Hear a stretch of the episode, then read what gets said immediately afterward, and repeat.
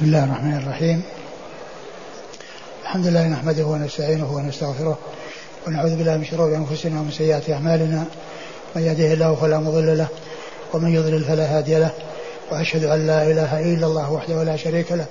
وأشهد أن محمدا عبده ورسوله. أرسله بالهدى ودين الحق. يظهره على الدين كله. وبلغ الرسالة وأدى الأمانة ونصح الأمة. اللهم صل وسلم وبارك عليه وعلى آله وأصحابه. ومن سلك سبيله واهتدى بهديه إلى يوم الدين. أما بعد فنبدأ في هذه الدروس بالكلام على مقدمة رسالة ابن أبي زيد القيرواني رحمه الله في بيان عقيدة السلف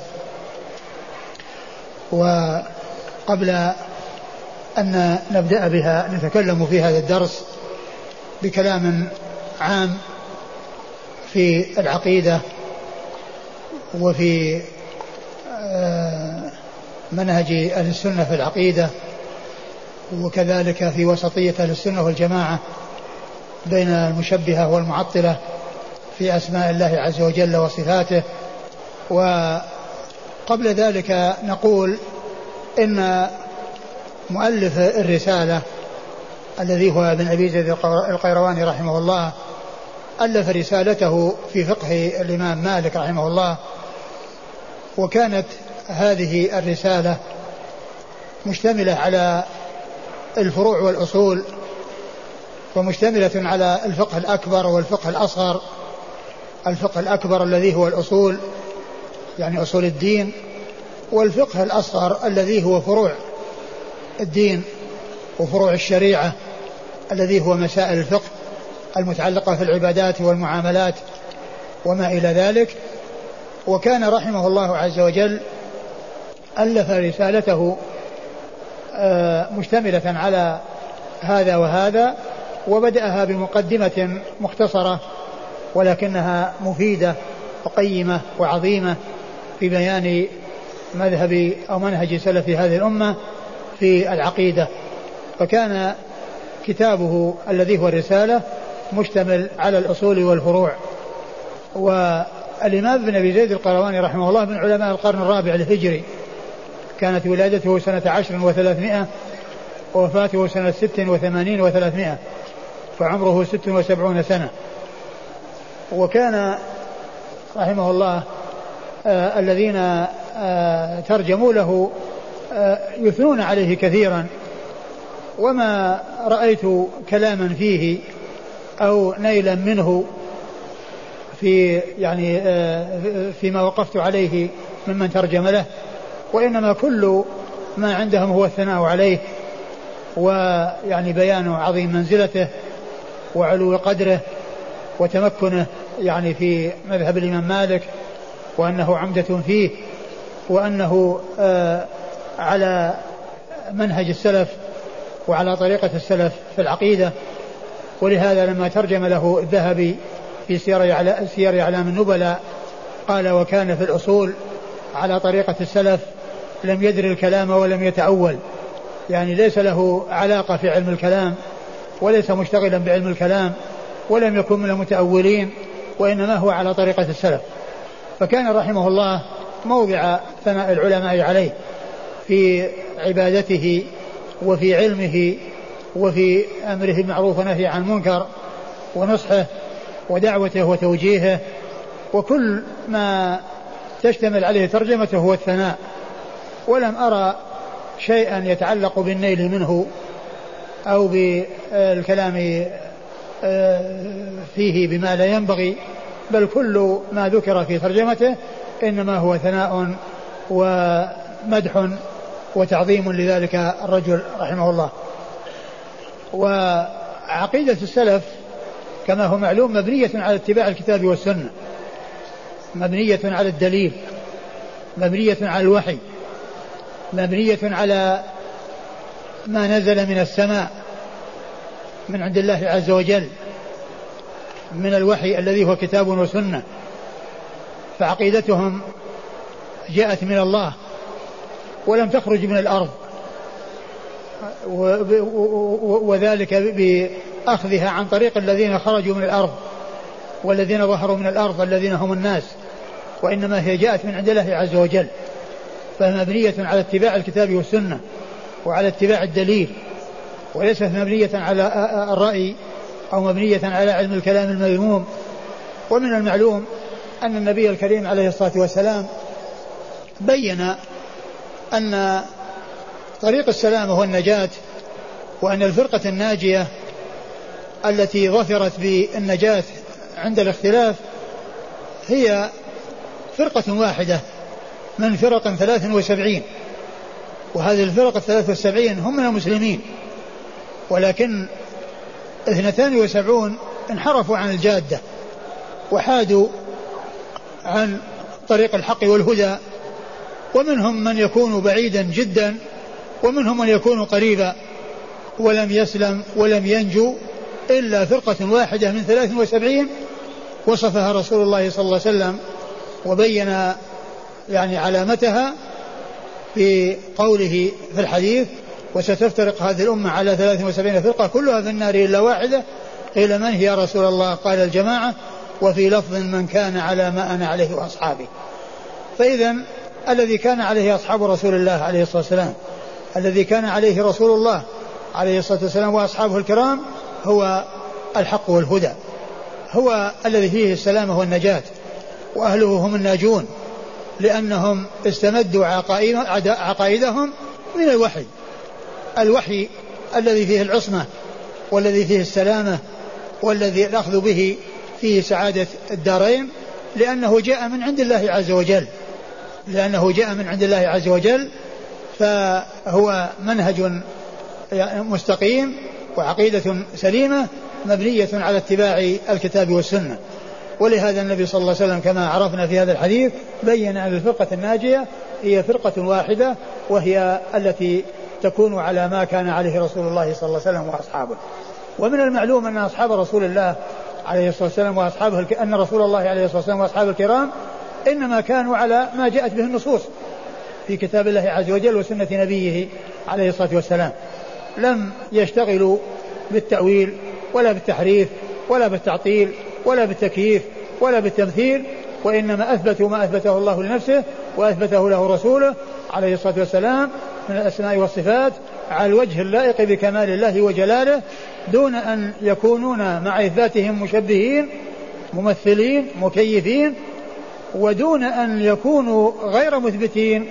بأن يكونوا معطلين أو يكونوا محرفين أو يكونوا مؤولين وإنما هم مثبتون مع التنزيه.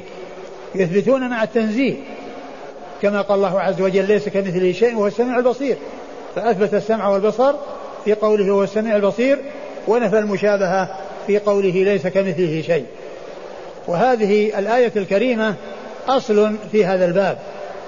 التي يعول عليه في هذا الباب هذه الآية الكريمة وهي أن يثبت لله ما أثبته لنفسه وأثبته لرسوله مع التنزيه. فقوله هو السميع البصير هذا إثبات وقوله ليس كمثله شيء هذا تنزيه. فله سمع لا كالأسماع وبصر لا كالأبصار وكذلك الشأن في جميع الصفات. كلها كلها من باب واحد.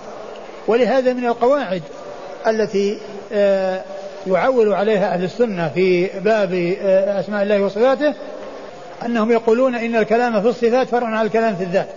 فكما أنه يثبت لله ذات لا تشبه الذوات فكذلك صفاته تثبت ولا تشبه الصفات. وكذلك أيضا يقولون القول في الصفات كالقول في البعض الآخر. لا فرق بين صفة وصفة.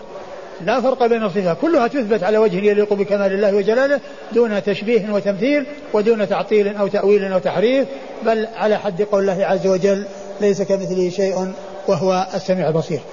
والنبي صلى الله عليه وسلم بين في حديث العباض بن سارية أن الاختلاف سيوجد وأنه سيكون كثيرا مع وجوده وأرشد عليه الصلاة والسلام عند كثرة هذا الاختلاف وعند وجود هذا الاختلاف وكثرته أرشد إلى طريق العصمة وإلى طريق السلامة والنجاة وذلك بالتمسك بسنة رسول الله عليه الصلاة والسلام وسنة خلفاء الراشدين الهادي المهديين حيث قال عليه الصلاة والسلام فإنه من يعش منكم فسيرى اختلافا كثيرا. فإنه من يعش منكم فسيرى اختلافا كثيرا. يعني أنه لا بد أن يوجد الاختلاف ومع وجوده أيضا يكون كثيرا. ما هو اختلاف قليل؟ إذا وجد بل يكون اختلافا كثيرا. ثم إنه عليه الصلاة والسلام أرشد إلى طريق السلامة والنجاة عند هذا الاختلاف. فقال فعليكم بسنتي. عندما يوجد الاختلاف وعندما يحصل الاختلاف الكثير طريق النجاة وطريق السلامة هو اتباع الدليل اتباع السنة. فعليكم بسنتي وسنة الخلفاء الراشدين المهديين من بعدي تمسكوا بها وعضوا عليها بالنواجذ. وإياكم ومحدثات الأمور فإن كل محدثة بدعة وكل بدعة ضلالة.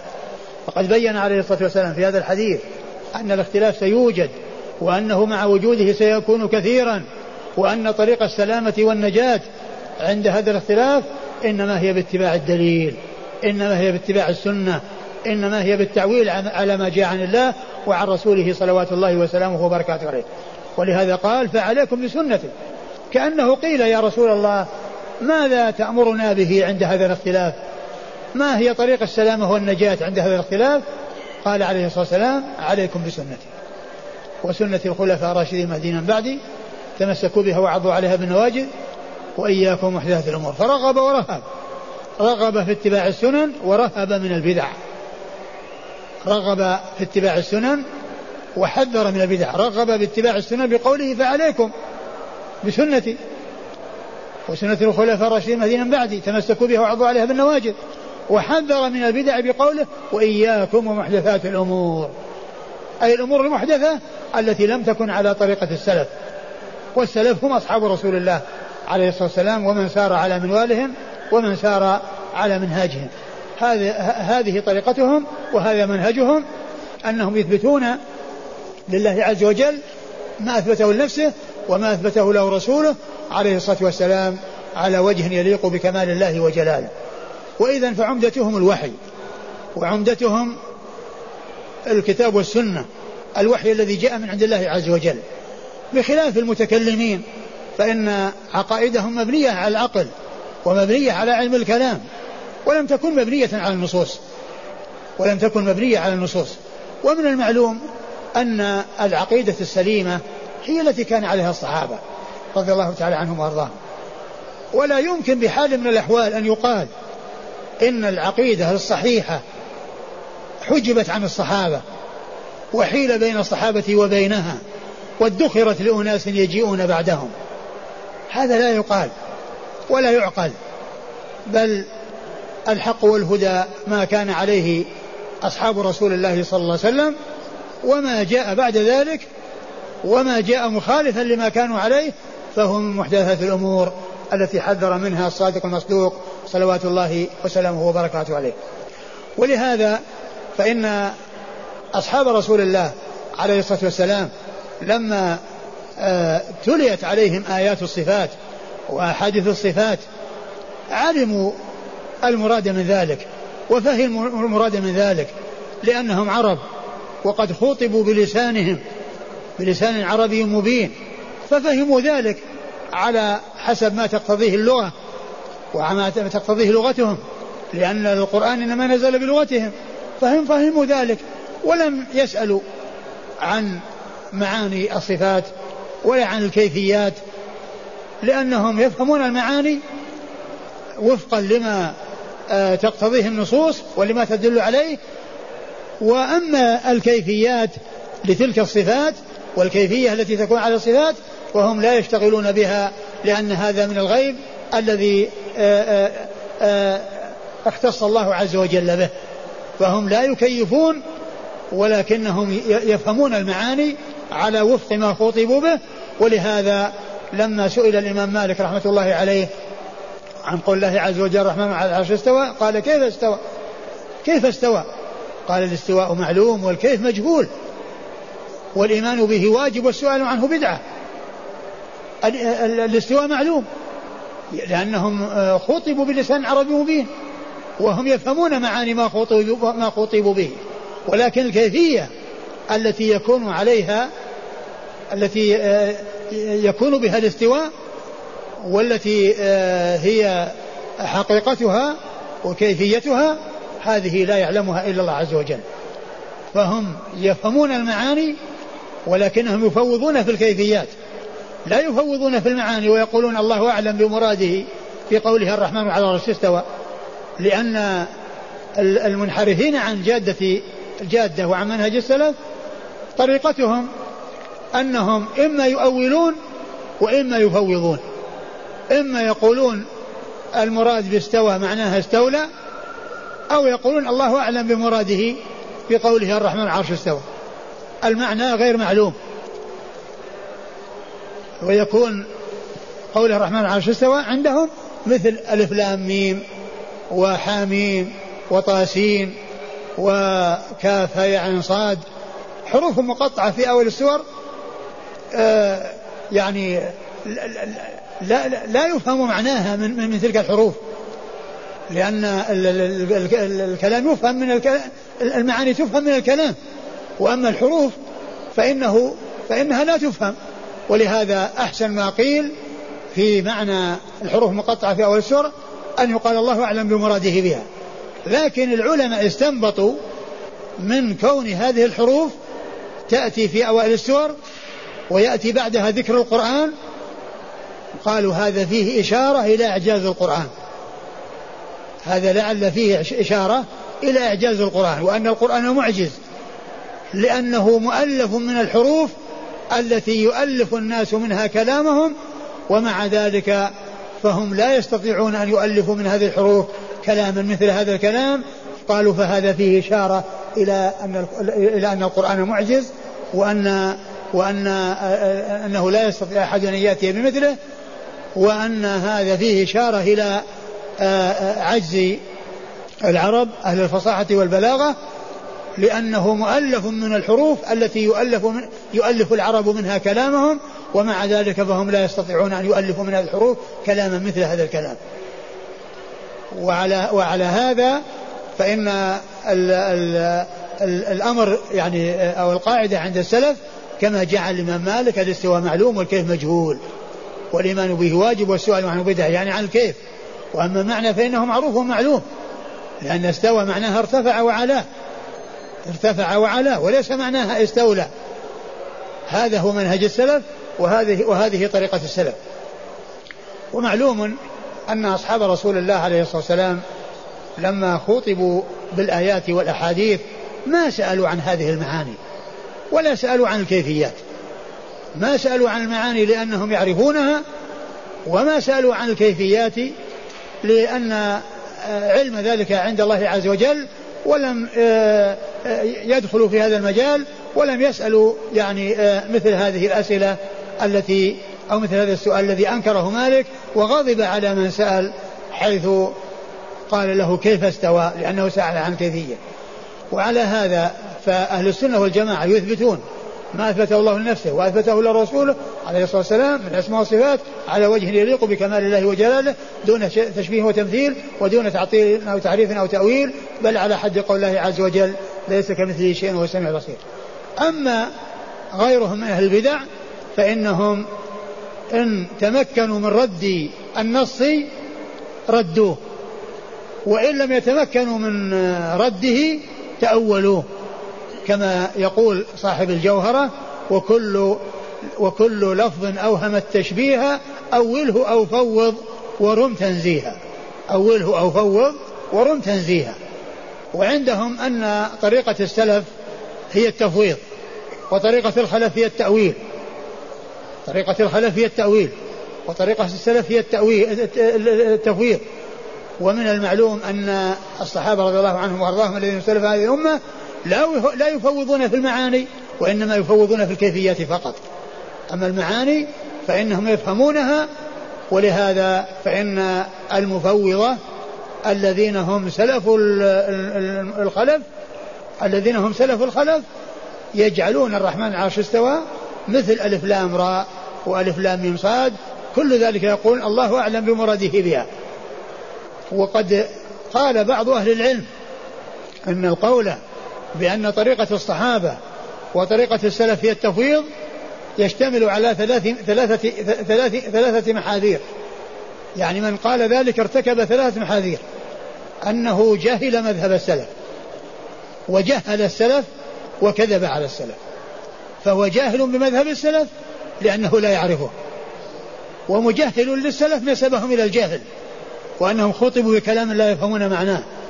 وكاذب عن السلف لأنه زعم وادعى أن مذهبهم هو هذا وليس هذا مذهبهم وإنما مذهبهم هو أنهم يفهمون المعاني.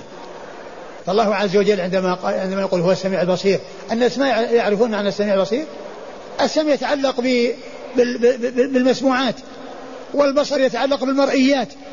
والله تعالى لا يحجب عن بصره شيء وسمعه محيط بكل شيء وإن دق. من الأصوات من الأصوات ومن الحركات فكل شيء لا يخرج عن سمع الله وكل شيء لا يخرج عن بصر الله سبحانه وتعالى. فهم يفرقون بين السميع والبصير. ولا يقول الله أعلم بمراده بالسميع والله أعلم بمراده بالبصير.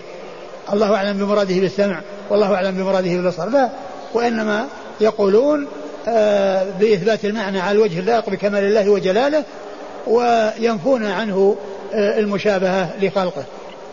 ثم إن يعني من من العلماء من ذكر يعني هذا المنهج وهذه الطريقة عن السلف وهي أن الصحابة رضي الله عنهم وأرضاهم خوطبوا بالكتاب والسنة وما سألوا عن شيء من معاني أسماء الله وصفاته ولا سألوا عن الكيفيات.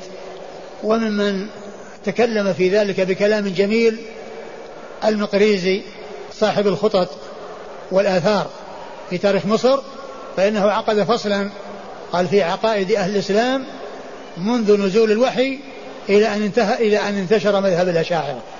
إلى أن انتشر مذهب الأشاعرة. وذكر أن الذي كان عليه أصحاب رسول الله صلى الله عليه وسلم أنهم يسلمون النصوص وأنهم يعني يفهمون معانيها وأنهم لا يعني لا يؤولون وأنهم ما اشتغلوا بالطرق الكلامية ولا المناهج الفلسفية ولا يعرفون شيئا من ذلك وإنما يعرفون الوحي. ومن المعلوم أن أنه لا يمكن كما أسلفت بحال من الأحوال أن يقال إن العقيدة آه، آه، السليمة لا يمكن أن تحجب عن الصحابة وتدخر إلى أناس بعدهم وإلى أناس يأتون بعدهم. فلو كانت العقيدة التي عليها الأشاعرة أو غيرهم من أهل البدع حقا لكان ألحق بها أصحاب رسول الله صلى الله عليه وسلم ولكنها كانت باطلا حفظ الله عنه أصحاب رسول الله صلى الله عليه وسلم وابتلي به من جاء بعد الصحابة رضي الله تعالى عنهم وأرضاهم وقد نقلت يعني كلام المقريزي هذا وأريد أن أن أن يقرأ حتى يعرف يعني وضوحه و يعني يعني قوة بيانه في هذا في هذا الأمر.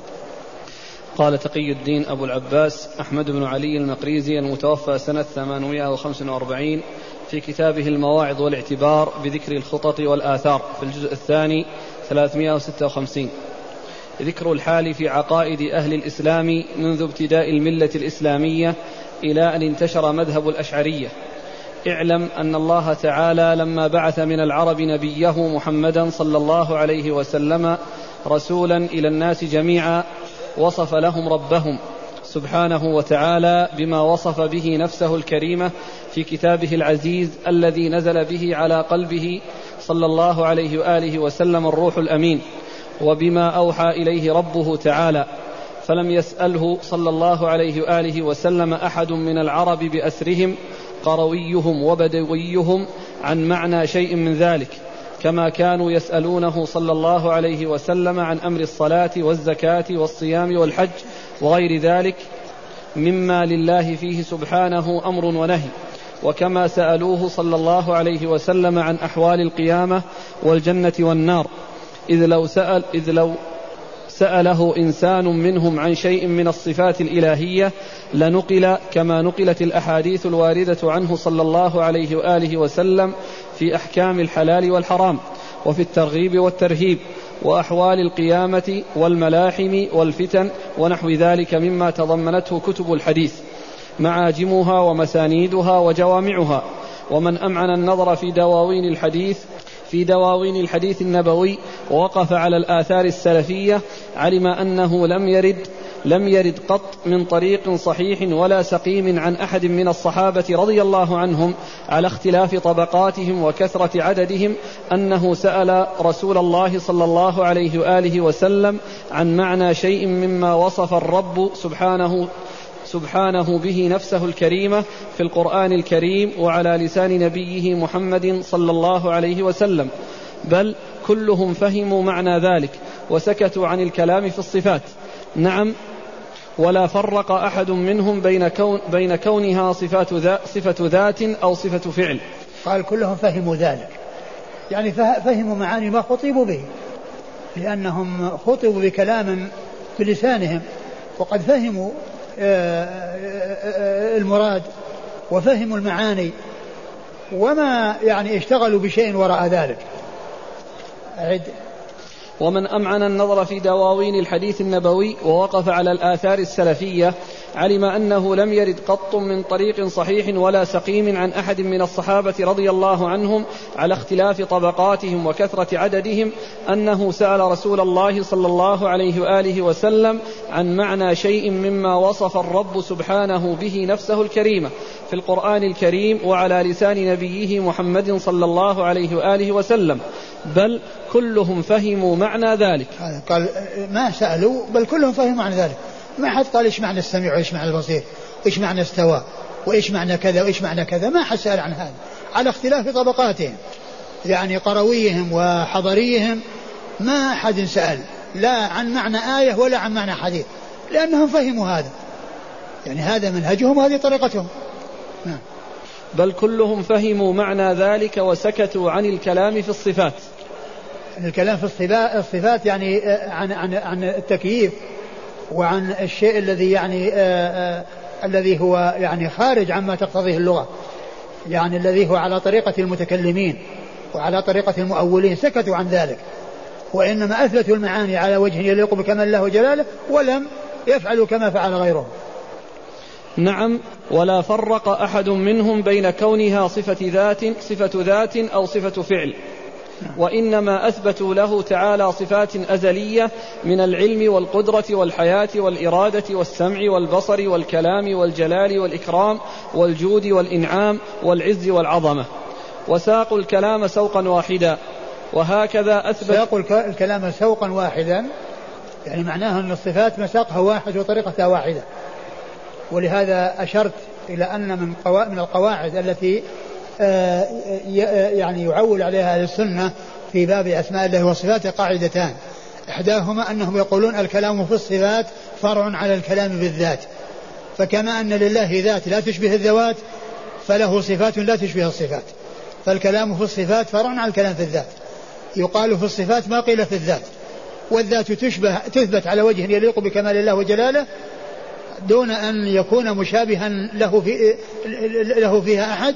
فكذلك صفاته تثبت على وجه يليق بكماله وجلاله دون أن يكون مشابها أن يكون غيره مشابها له فيها أو هو مشابه لغيره.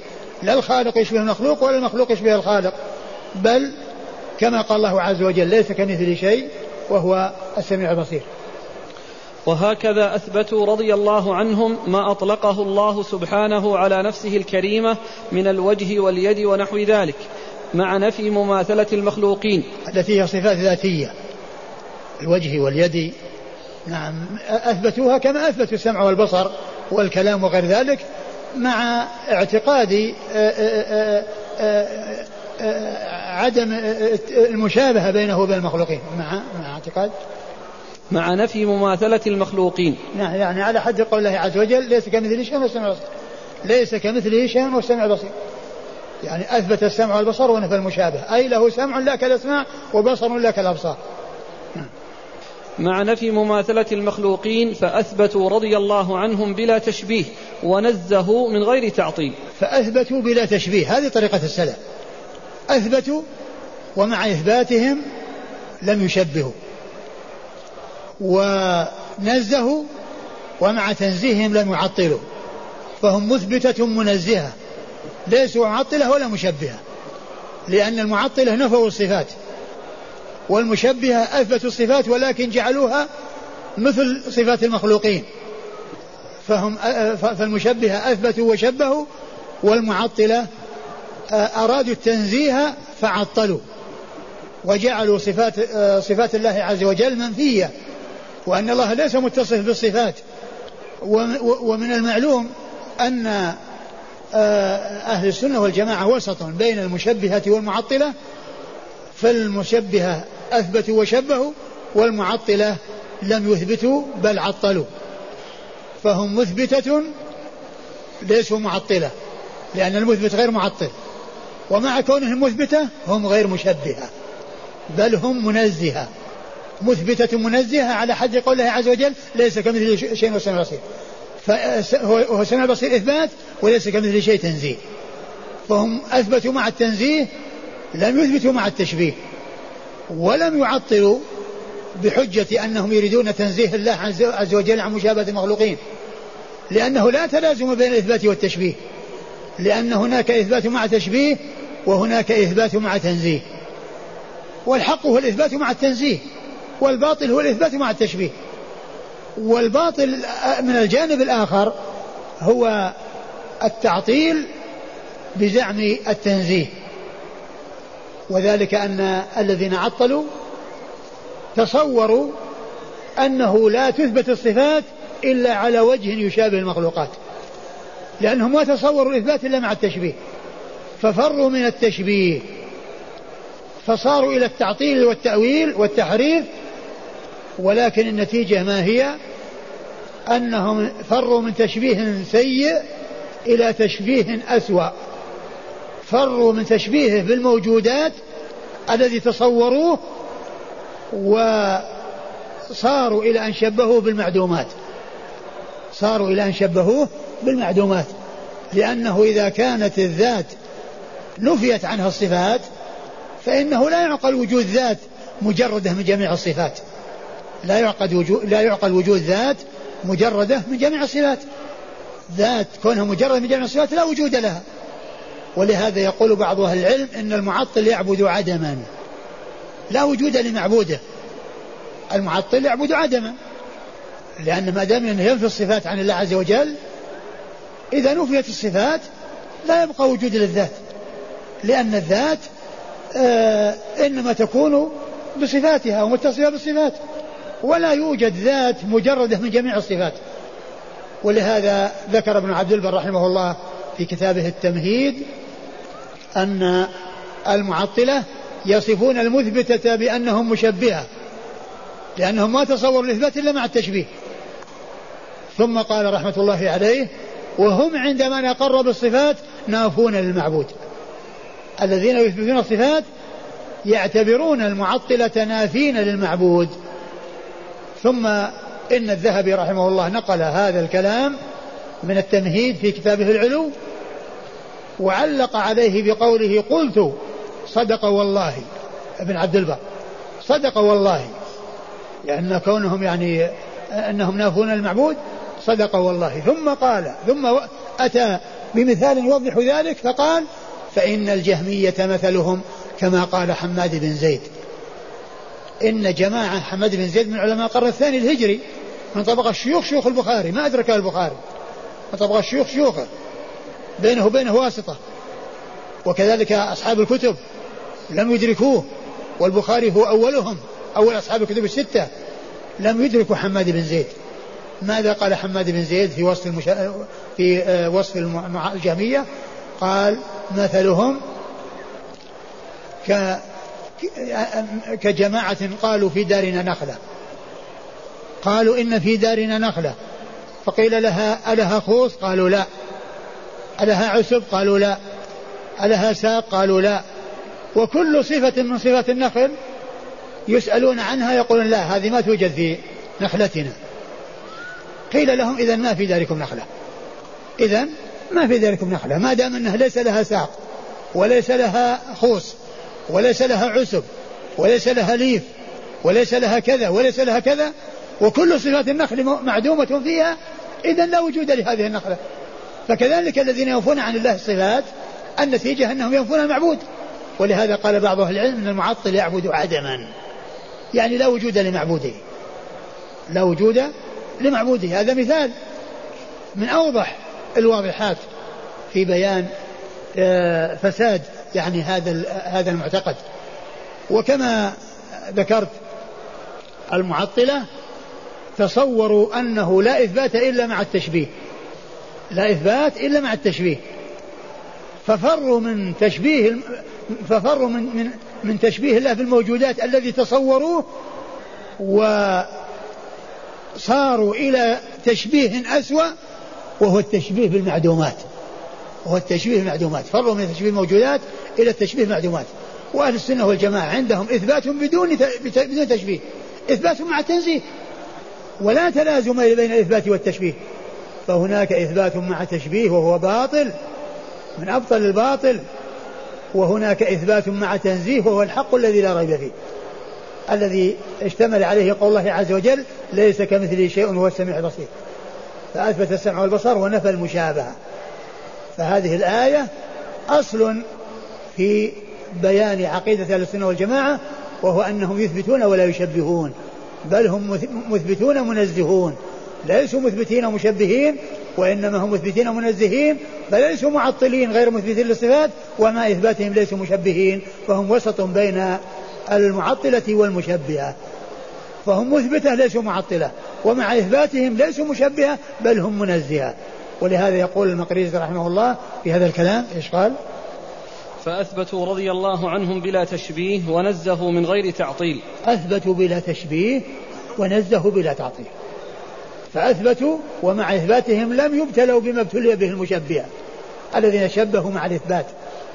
ومع تنزيههم لم يعطلوا بل أثبتوا الصفات ولم يعطلوها بل نزهوا الله عن مشابهة المخلوقات وأثبتوا له الصفات على حد قول الله عز وجل ليس كمثله شيء وهو السميع البصير. نعم. ولم يتعرض مع ذلك أحد منهم إلى تأويل شيء من هذا. نعم يعني ما ما تعرضوا للتأويل. ما قالوا كما يعني كما كما قال من يحكي مذهب الأشاعرة وكل لفظ أوهم التشبيه أوله أو فوض ورم تنزيها. نعم. ورأوا بأجمعهم إجراء الصفات كما وردت. نعم ورأوا بأجمعهم كل الصحابة. يعني الكلام هو على يتكلم عن الصحابة. إجراؤها كما وردت يعني على حسب ما فهموها وعلى حسب ما تدل عليها اللغة. وهو نفس الكلام الذي قاله مالك رحمة الله عليه الاستواء معلوم والكيف مجهول. فهم مفوضة بالكيف وليسوا مفوضة بالمعنى. نعم. ولم يكن عند أحد منهم ما يستدل به على وحدانية الله تعالى وعلى إثبات نبوة محمد صلى الله عليه وآله وسلم سوى كتاب الله. ولا عرف أحد منهم شيئا من الطرق الكلامية ولا مسائل الفلسفة. يعني هذه طريقة السلف. يعولون طريقة الصحابة يعولون على الكتاب والسنة ولا يعرفون الطرق الكلامية ولا الفلسفة. وإنما هذه أمور جاءت من بعد. هذه من محدثات الأمور. هذه من الأمور التي قال فيها الرسول صلى الله عليه وسلم فإنه من يعش منكم فسيرى اختلافا كثيرا. فإنه من يعش منكم فسيرى اختلافا كثيرا فعليكم بسنتي وسنة الخلفاء الراشدين المهدي هذا كلام المقريزي رحمه الله المتوفى سنة 845 في كتابه الخطط والآثار في تاريخ مصر فهو كلام جميل كلام واضح يبين آه، الطريقة التي كان عليها أصحاب الرسول صلى الله عليه وسلم.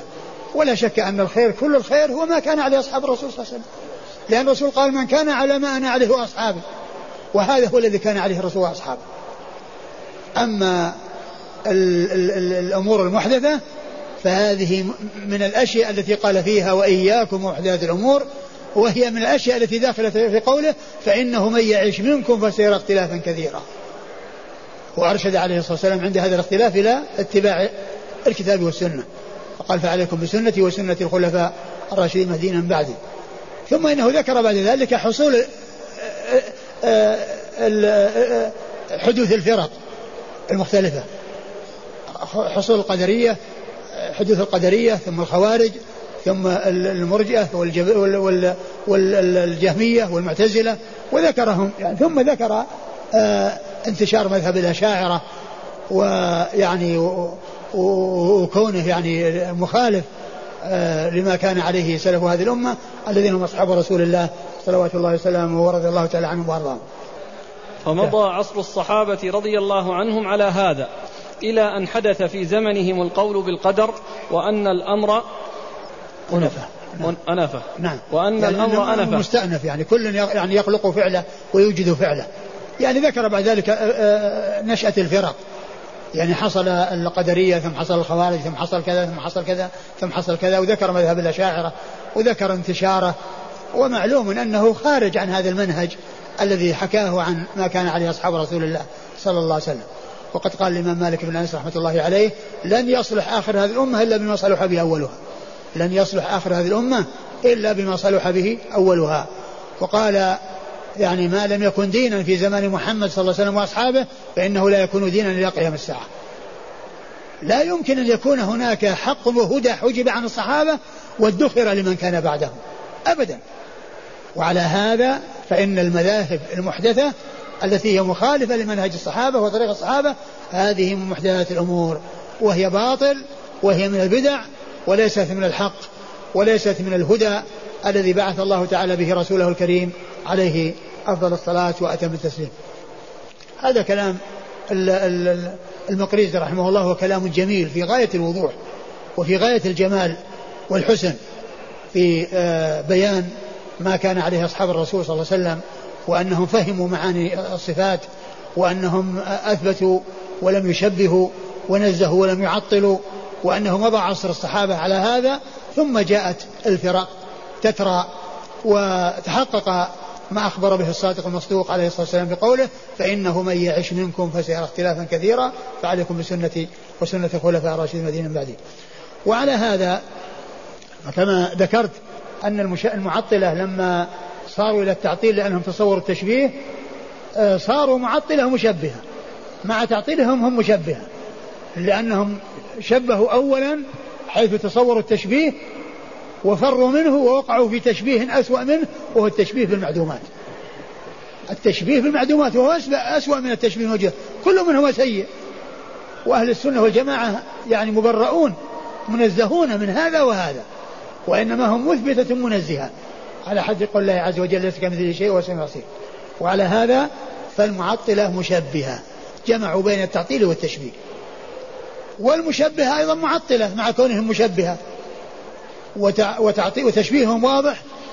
وأما تعطيلهم فواضح من ان أنهم لم يثبتوا لله عز وجل ما أثبته لنفسه على وجه يليق بكماله. وإذا فهم عطلوا ما يليق بالله. فصاروا مع كونهم مشبهه معطلة. لأن الشيء الذي أثبته الله لنفسه ما أثبتوه. أثبتوه على وجه يشابه المخلوقات. والله منزه عن ذلك. وهو له صفات مع تنزيهه عن مشابهة. وعلى هذا فهم عطلوا الله عز وجل عما يليق بكماله وجلاله وهو كونه متصفا بالصفات من غير مشابهة المخلوقات. فإذا هم معطلة هم مشبهة ومع كونهم معطلة هم مشبهة هم معطلة. وتعطيلهم بكونهم لم يثبتوا لله عز وجل ما يليق بكماله وجلاله من الإثبات مع التنزيه لأنهم أثبتوا مع التشبيه لم يثبتوا مع التنزيه. والحق هو الإثبات مع التنزيه فهم عطلوه من هذا فصاروا مع كونهم مشبهة معطلة. ثم إن الذين ابتلوا بعلم الكلام حصل منهم الحيرة والندم وحصل منهم ال بيان يعني سوء ما هم عليه. ومن الذين يعني توغلوا في علم الكلام وتمكنوا من علم الكلام الغزالي. وهو من المتمكنين في علم الكلام. ومع ذلك ذم علم الكلام لأنه عرف نهايته وأن الحق لا يؤخذ من علم الكلام.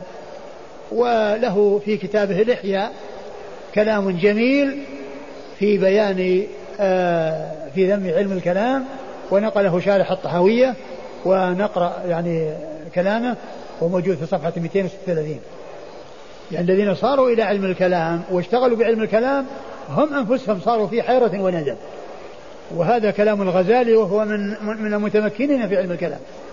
ومن كلام أبي حامد الغزالي رحمه الله تعالى في كتابه الذي سماه إحياء علوم الدين وهو من أجل كتبه أو أجلها. وهذا الكلام موجود في كتاب الإحياء وفي الحاشية اللي حاله إلى الصفحة من كتاب الإحياء. إلى الجزء والصفحة من كتاب الإحياء. قال فإن قلت فعلم الجدل والكلام مذموم كعلم النجوم أو هو مباح أو مندوب إليه. فاعلم أن للناس في هذا غلوا وإسرافا في أطراف. فمن قائل إنه بدعة وحرام وإن العبد أن يلقى الله بكل ذنب سوى الشرك خير له من أن يلقاه بالكلام. ومن قائل إنه فرض إما على الكفاية وإما على الأعيان. وإنه أفضل الأعمال وأعلى القربات. فإنه تحقيق لعلم التوحيد ونضال عن دين الله. قال وإلى التحريم ذهب الشافعي ومالك وأحمد بن حنبل وسفيان وجميع أئمة الحديث من السلف وساق ألفاظا عن هؤلاء. قال وقد اتفق أهل الحديث من السلف على هذا ولا ينحصر ما نقل عنهم من التشديدات فيه. قالوا ما سكت عنه الصحابة مع أنهم أعرف بالحقائق وأفصح بترتيب الألفاظ من غيرهم إلا لما يتولد منه من الشر. ولذلك قال النبي صلى الله عليه وسلم هلك المتنطعون أي المتعمقون في البحث والاستقصاء. واحتجوا أيضا بأن ذلك لو كان من الدين لكان أهم ما يؤمر به لكان أهم ما يأمر به رسول الله صلى الله عليه وسلم ويعلم طريقه ويثني على أربابه. ثم ذكر بقية استدلالهم ثم ذكر استدلال الفريق الآخر إلى أن قال فإن قلت فما المختار عندك؟ فأجاب بالتفصيل. يعني بعد ما ذكر كلام هؤلاء وهؤلاء الذين قالوا أنه حرام والذين قالوا أنه فرض يعني قال فما المختار عندك؟ يعني له نفس الغزالي إيش إيش المختار عندك؟ نعم.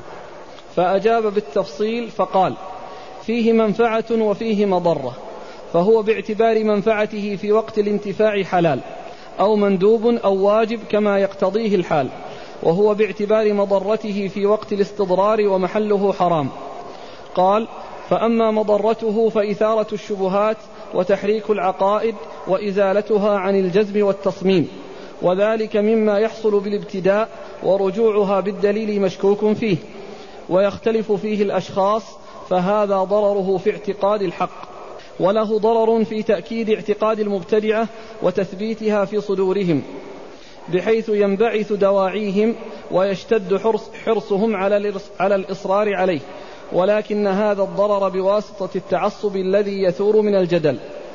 قال وأما منفعته فقد يظن فقد يظن أن فائدته كشف الحقائق ومعرفتها على ما هي عليه. وهيهات. فليس في الكلام وفاء, وفاء بهذا المطلب الشريف. ولعل التخبيط والتضليل فيه أكثر من الكشف والتعريف. قال وهذا إذا سمعته من محدث أو حشوي ربما خطر ببالك أن الناس أعداء ما جهلوا. يقول يعني هذا الكلام أنه يعني فيه التخبيط والتحريف وأنه يعني ليس فيه يعني يعني وفاء بهذه الأمور. لو سمعته من محدث أو حشوي والحشوي قيل أن يعني هذا من الأشياء التي كان يعني بعض المبتدعة يعني يصفون بها الحديث يصفون بها أهل السنة. ويعني لو سمعت هذا الكلام من محدث ربما خطر ببالك الناس ما جهلوا ثم قال إنه هو نفسه ليس من يعني من هذا من هؤلاء وإنما هو ممن تمكن في علم الكلام. وحكم على علم الكلام بعد تمكنه فيه بهذا الحكم. نعم. فاسمع هذا ممن خبر الكلام ثم قلاه بعد حقيقة الخب بعد حقيقة الخبرة وبعد التغلغل فيه إلى منتهى درجة المتكلمين. يعني معناه أنه متمكن في علم الكلام. تغلغل فيه إلى نهاية درجة المتكلمين. ثم قلاه يعني أبغضه وتركه.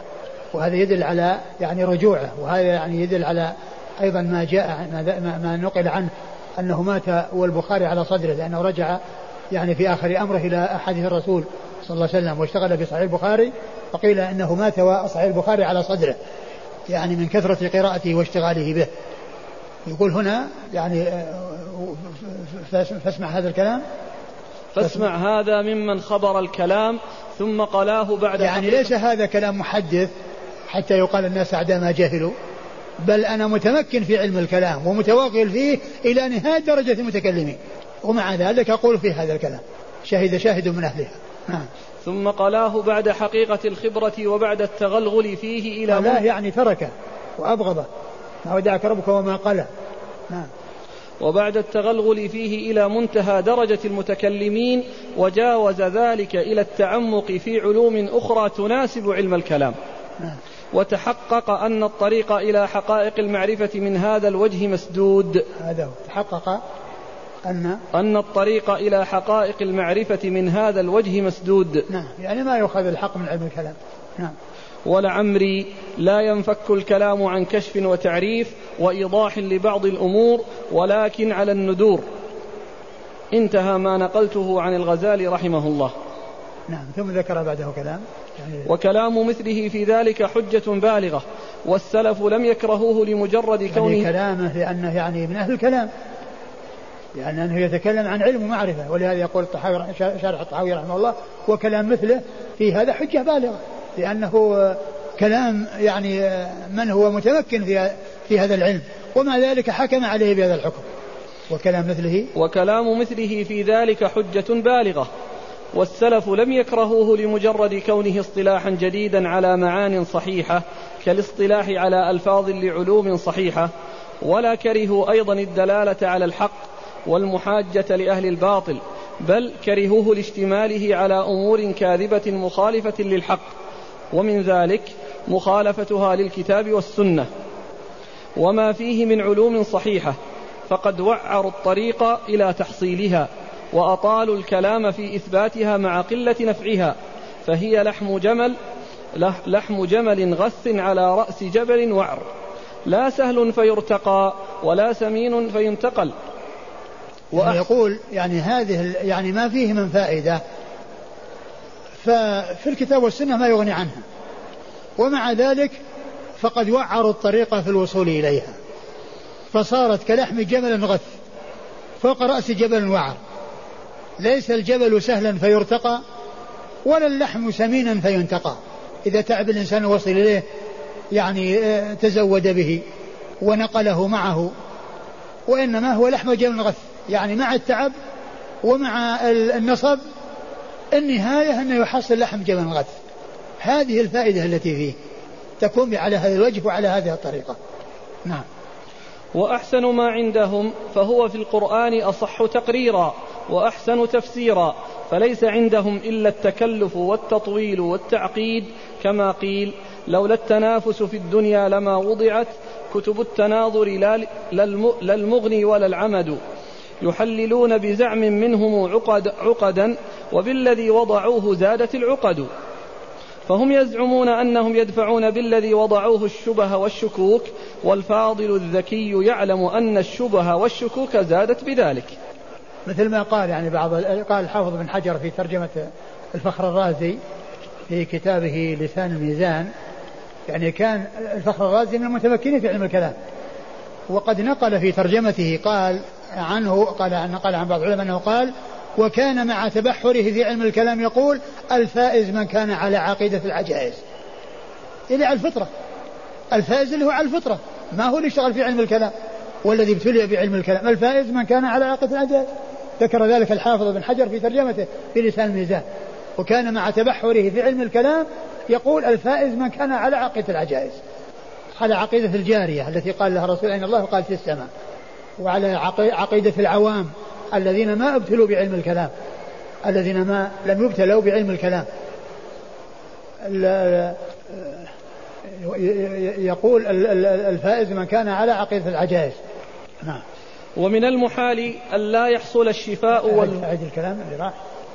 وأحسن ما عندهم فهو في القرآن أصح تقريرا وأحسن تفسيرا. فليس عندهم إلا التكلف والتطويل والتعقيد. كما قيل لولا التنافس في الدنيا لما وضعت. الشبه يعني هم يريدون أن يعني يجيبوا عن الشبه وهم يعني يزيدونها. ولهذا ذكر أيضا الحافظ بن حجر في لسان الميزان في ترجمة الفخرازي يعني آه، أنه اشتغل يعني في آه، تقرير الشبه وردها. فصار يأتي يذكر الشبه نقدا ويجعل حلها نسيئة. يعني ما الجواب يعني يؤخر والحل يؤخر. وإنما الشبهة جاءت نقدا وقررت الشبهة ولكن الجواب ما حصل فصار نسيئة مؤجل. يأتي بالشبه نقدا ويجعل حلها نسيئة. نعم. كما قيل لولا التنافس في الدنيا لما وضعت. بعده بعده بعد الأبيات. فهم يزعمون أنهم يدفعون بالذي وضعوه الشبه والشكوك والفاضل الذكي يعلم. فهم يزعمون أنهم يدفعون بالذي وضعوه الشبه والشكوك والفاضل الذكي يعلم أن الشبه والشكوك زادت بذلك. ومن المحال ألا يحصل الشفاء والهدى والعلم واليقين من كتاب الله وكلام رسوله ويحصل من كلام هؤلاء المتحيرين بل الواجب أن يجعل أن يجعل ما قاله الله ورسوله هو الأصل ويتدبر معناه ويعقله ويعرف برهانه ودليله. وسبب الضلال الإعراض عن تدبر كلام الله وكلام رسوله والاشتغال بكلام اليونان والآراء المختلفة. وإنما سمي, وإنما سمي هؤلاء أهل الكلام لأنهم لم ي لم يفيدوا علما لم يفيدوا علما لم يكن معروفا. وإنما أتوا بزيادة كلام قد لا يفيد وهو ما يضربونه من القياس لإيضاح ما علم بالحس. وإن كان هذا القياس وأمثاله ينتفع به في موضع آخر ومع من ينكر الحس. وكل من قال برأيه أو ذوقه أو سياسته مع وجود النص أو عارض النص بالمعقول فقد ضاها إبليس حيث لم يسلم لأمر ربه بل قال أنا خير منه خلقتني من نار وخلقته من طين. وقال تعالى من يطع الرسول فقد أطاع الله ومن تولى فما أرسلناك عليهم حفيظا. وقال سبحانه قل إن كنتم تحبون الله فاتبعوني يحببكم الله ويغفر لكم ذنوبكم والله غفور رحيم. وقال فلا وربك لا يؤمنون حتى يحكموك فيما شجر بينهم ثم لا يجدوا في أنفسهم حرجا مما قضيت ويسلموا تسليما. أقسم سبحانه بنفسه ما ذكر الكلام؟ أو الكلام المتحيرين؟ كلام المتحيرين مش موجود؟ إلا. آه. قوله قول الماتن. نعم. فيتذبذب بين الكفر والإيمان والتصديق والتكذيب والإقرار والإنكار موسوسا تائها شاكا زائغا لا مؤمنا مصدقا ولا جاحدا مكذبا. الشرح. يتذبذب يضطرب ويتردد. وهذه الحالة التي وصفها الشيخ رحمه الله تعالى حال كل من عدل عن الكتاب والسنة إلى علم الكلام المذموم أو أراد أن يجمع بينه وبين الكتاب والسنة. وعند التعارض وعند التعارض يتأول النص ويرده إلى الرأي والآراء المختلفة.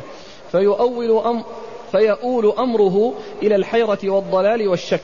كما قال ابن رشد الحفيد وهو من أعلم الناس بمذهب الفلاسفة ومقالاتهم في كتابه تهافت التهافت ومن ومن ومن الذي ومن الذي قال في الإلهيات شيئا يعتد به. وكذلك الآمدي أفضل أهل زمانه واقف في المسائل الكبار حائر. وكذلك الغزالي رحمه الله انتهى آخر أمره إلى الوقف والحيرة في المسائل الكلامية ثم أعرض عن تلك الطرق وأقبل على أحاديث الرسول صلى الله عليه وآله وسلم فمات والبخاري على صدره. وكذلك أبو عبد الله محمد بن عمر الرازي قال في كتابه الذي صنفه في أقسام اللذات نهاية إقدام العقول عقال وغاية سعي العالمين ضلال وأرواحنا في وحشة من جسومنا وحاصل دنيانا أذى ووبال ولم نستفد من بحثنا طول عمرنا سواء جمعنا فيه قيل وقالوا فكم ند رأيا فكم رد ند رأيا فكم ند رأيا من رجال ودولة فبادوا جميعا مسرعين وزالوا وكم من جبال قد علت شرفاتها رجال فزالوا والجبال, جب والجبال جبال. لقد, لقد تأملت الطرق الكلامية والمناهج الفلسفية فما رأيتها تشفي عليلا ولا تروي غليلا. ورأيت أقرب الطرق طريقة القرآن. اقرأ في الإثبات الرحمن على العرش استوى. أقرأ في الإثبات الرحمن على العرش استوى. إليه يصعد الكلم الطيب. وأقرأ في النفي ليس كمثله شيء ولا يحيطون به علما. ثم قال ومن جرب مثل تجربتي عرف مثل معرفتي. هذا كلام الرازي وهو من المتمكنين في علم الكلام وهو الذي قلت عنه أنه في ترجمته في لسان الميزان قال الفائز من كان على عقيدة العجائز. وكان مع تبحري في علم الكلام يقول الفائز من كان على عقيدة العجائز. يعني الفطرة التي فطر الله الناس عليه. نعم. وكذلك قال الشيخ أبو عبد الله محمد بن عبد الكريم الشهرستاني إنه لم يجد عند الفلاسفة والمتكلمين إلا الحيرة والندم حيث قال لعمري لقد طفت المعاهد كلها وسير وسيرت طرفي بين تلك المعالم فلم أر إلا واضعا كف حائر على ذقن أو قارعا سن نادم. وكذلك قال أبو المعالي الجويني رحمه الله يا أصحابنا لا تشتغلوا بالكلام فلو عرفت أن الكلام يبلغ بي إلى ما بلغ ما اشتغلت به. وقال عند موته لقد خذت البحر الخضم وخليت أهل الإسلام وعلومهم ودخلت في الذي نهوني عنه والآن فإن لم يتداركني ربي برحمته فالويل فإن لم يتداركني ربي برحمته فالويل لابن الجويني وها أنا ذا أموت على عقيدة أمي أو قال على عقيدة عجائز نيسابور. يعني على الفطرة. نعم. يعني. الكلام العلوم هذا كله راحت ما له قيمة. بقي رجع إلى الأصل وهو الفطرة التي عليها العجائز اللي ما تعلموا ولا عرفوا شيء. وكذلك قال شمس الدين الخسرشاهي وكان من أجل تلامذة فخر الدين الرازي لبعض الفضلاء وقد دخل عليه يوما فقال ما تعتقد؟ قال ما يعتقده المسلمون. فقال وأنت منشرح الصدر لذلك مستيقن به أو كما قال فقال نعم. فقال اشكر الله على هذه النعمة لكني والله ما أدري ما أعتقد والله ما أدري ما أعتقد والله ما أدري ما أعتقد وبكى حتى أخضل لحيته. ولابن أبي الحديد الفاضل المشهور بالعراق فيك يا أغلوطة الفكر حار أمري وانقضى عمري. سافرت, سافرت فيك العقول فما ربحت إلا أذى السفر. فلح الله, فلح الله الأولى زعموا أنك المعروف بالنظر. كذبوا إن الذين ذكروا خارج عن قوة البشر. وقال الخونجي عند موته ما عرفت مما حصلته شيئا سوى أن الممكن يفتقر إلى المرجح. ثم قال الافتقار وصف سلبي أموت وما عرفت شيئا. وقال آخر أضطجع على فراشي وأضع الملحفة على وجهي وأقابل بين حجج هؤلاء وهؤلاء حتى يطلع الفجر ولم يترجح عندي منها شيء. ومن يصل إلى مثل هذه الحال إن لم يتداركه الله برحمته وإلا تزندق. كما قال أبو يوسف رحمه الله من طلب الدين بالكلام تزندق ومن طلب المال بالكيمياء أفلس ومن طلب غريب الحديث كذب. وقال الشافعي رحمه الله تعالى حكمي في أهل الكلام أن يضربوا بالجريد والنعال ويطاف بهم في القبائل والعشائر ويقال هذا جزاء من ترك الكتاب والسنة وأقبل على الكلام. وقال لقد اطلعت من أهل, من أهل الكلام على شيء ما ظننت أن مسلما يقوله ولئن يبتلى العبد بكل ما نهى الله عنه ما خلا الشرك ولأن يبتلى العبد بكل ما نهى الله عنه ما خلا الشرك بالله خير له من أن يبتلى بالكلام. انتهى. وتجد أحد هؤلاء عند الموت يرجع إلى مذهب العجائز فيقر بما أقروا به ويعرض عن تلك الدقائق المخالفة لذلك التي كان يقطع بها ثم تبين له فساد فسادها. أو لم يتبين له صحتها فيكونون في نهايتهم إذا سلموا من العذاب بمنزلة أتباع أهل العلم من الصبيان والنساء والأعراب. والدواء النافع لمثل هذا المرض ما كان طبيب القلوب صلوات الله عليه وسلامه يقوله إذا قام من الليل يفتتح صلاته اللهم رب جبريل وميكائيل وإسرافيل فاطر السماوات والأرض عالم الغيب والشهادة أنت تحكم بين عبادك فيما كانوا فيه يختلفون اهدني لما اختلف فيه من الحق بإذنك إنك تهدي من تشاء إلى صراط مستقيم خرجه مسلم. توسل صلى الله عليه وآله وسلم إلى ربه بربوبيته جبريل وميكائيل وإسرافيل أن يهديه لما اختلف فيه من الحق بإذنه إذ حياة القلب بالهداية وقد وكل الله سبحانه هؤلاء الثلاثة بالحياة. فجبريل موكل بالوحي الذي هو سبب حياة القلوب وميكائيل بالقطر الذي هو سبب سبب حياة الأبدان وسائر الحيوان وإسرافيل بالنفخ, في الصور الذي هو سبب حياة العالم وعود الأرواح إلى أجسادها. فالتوسل إلى الله سبحانه بربوبية هذه الأرواح العظيمة الموكلة بالحياة له تأثير عظيم في حصول المطلوب والله المستعان. هذا كلام من أحسن الكلام وأجمل الكلام. وبه يتضح أن ما كان عليه سلف هذه الأمة الذين هم الصحابة ومن سار على منوالهم إنه الحق والهدى وأن الذين اشتغلوا بالكلام إنما صار أمرهم إلى الحيرة والندم وأن الموفق منهم من رجع عما كان عليه وصار على عقيدة العجائز كما هو واضح مبين.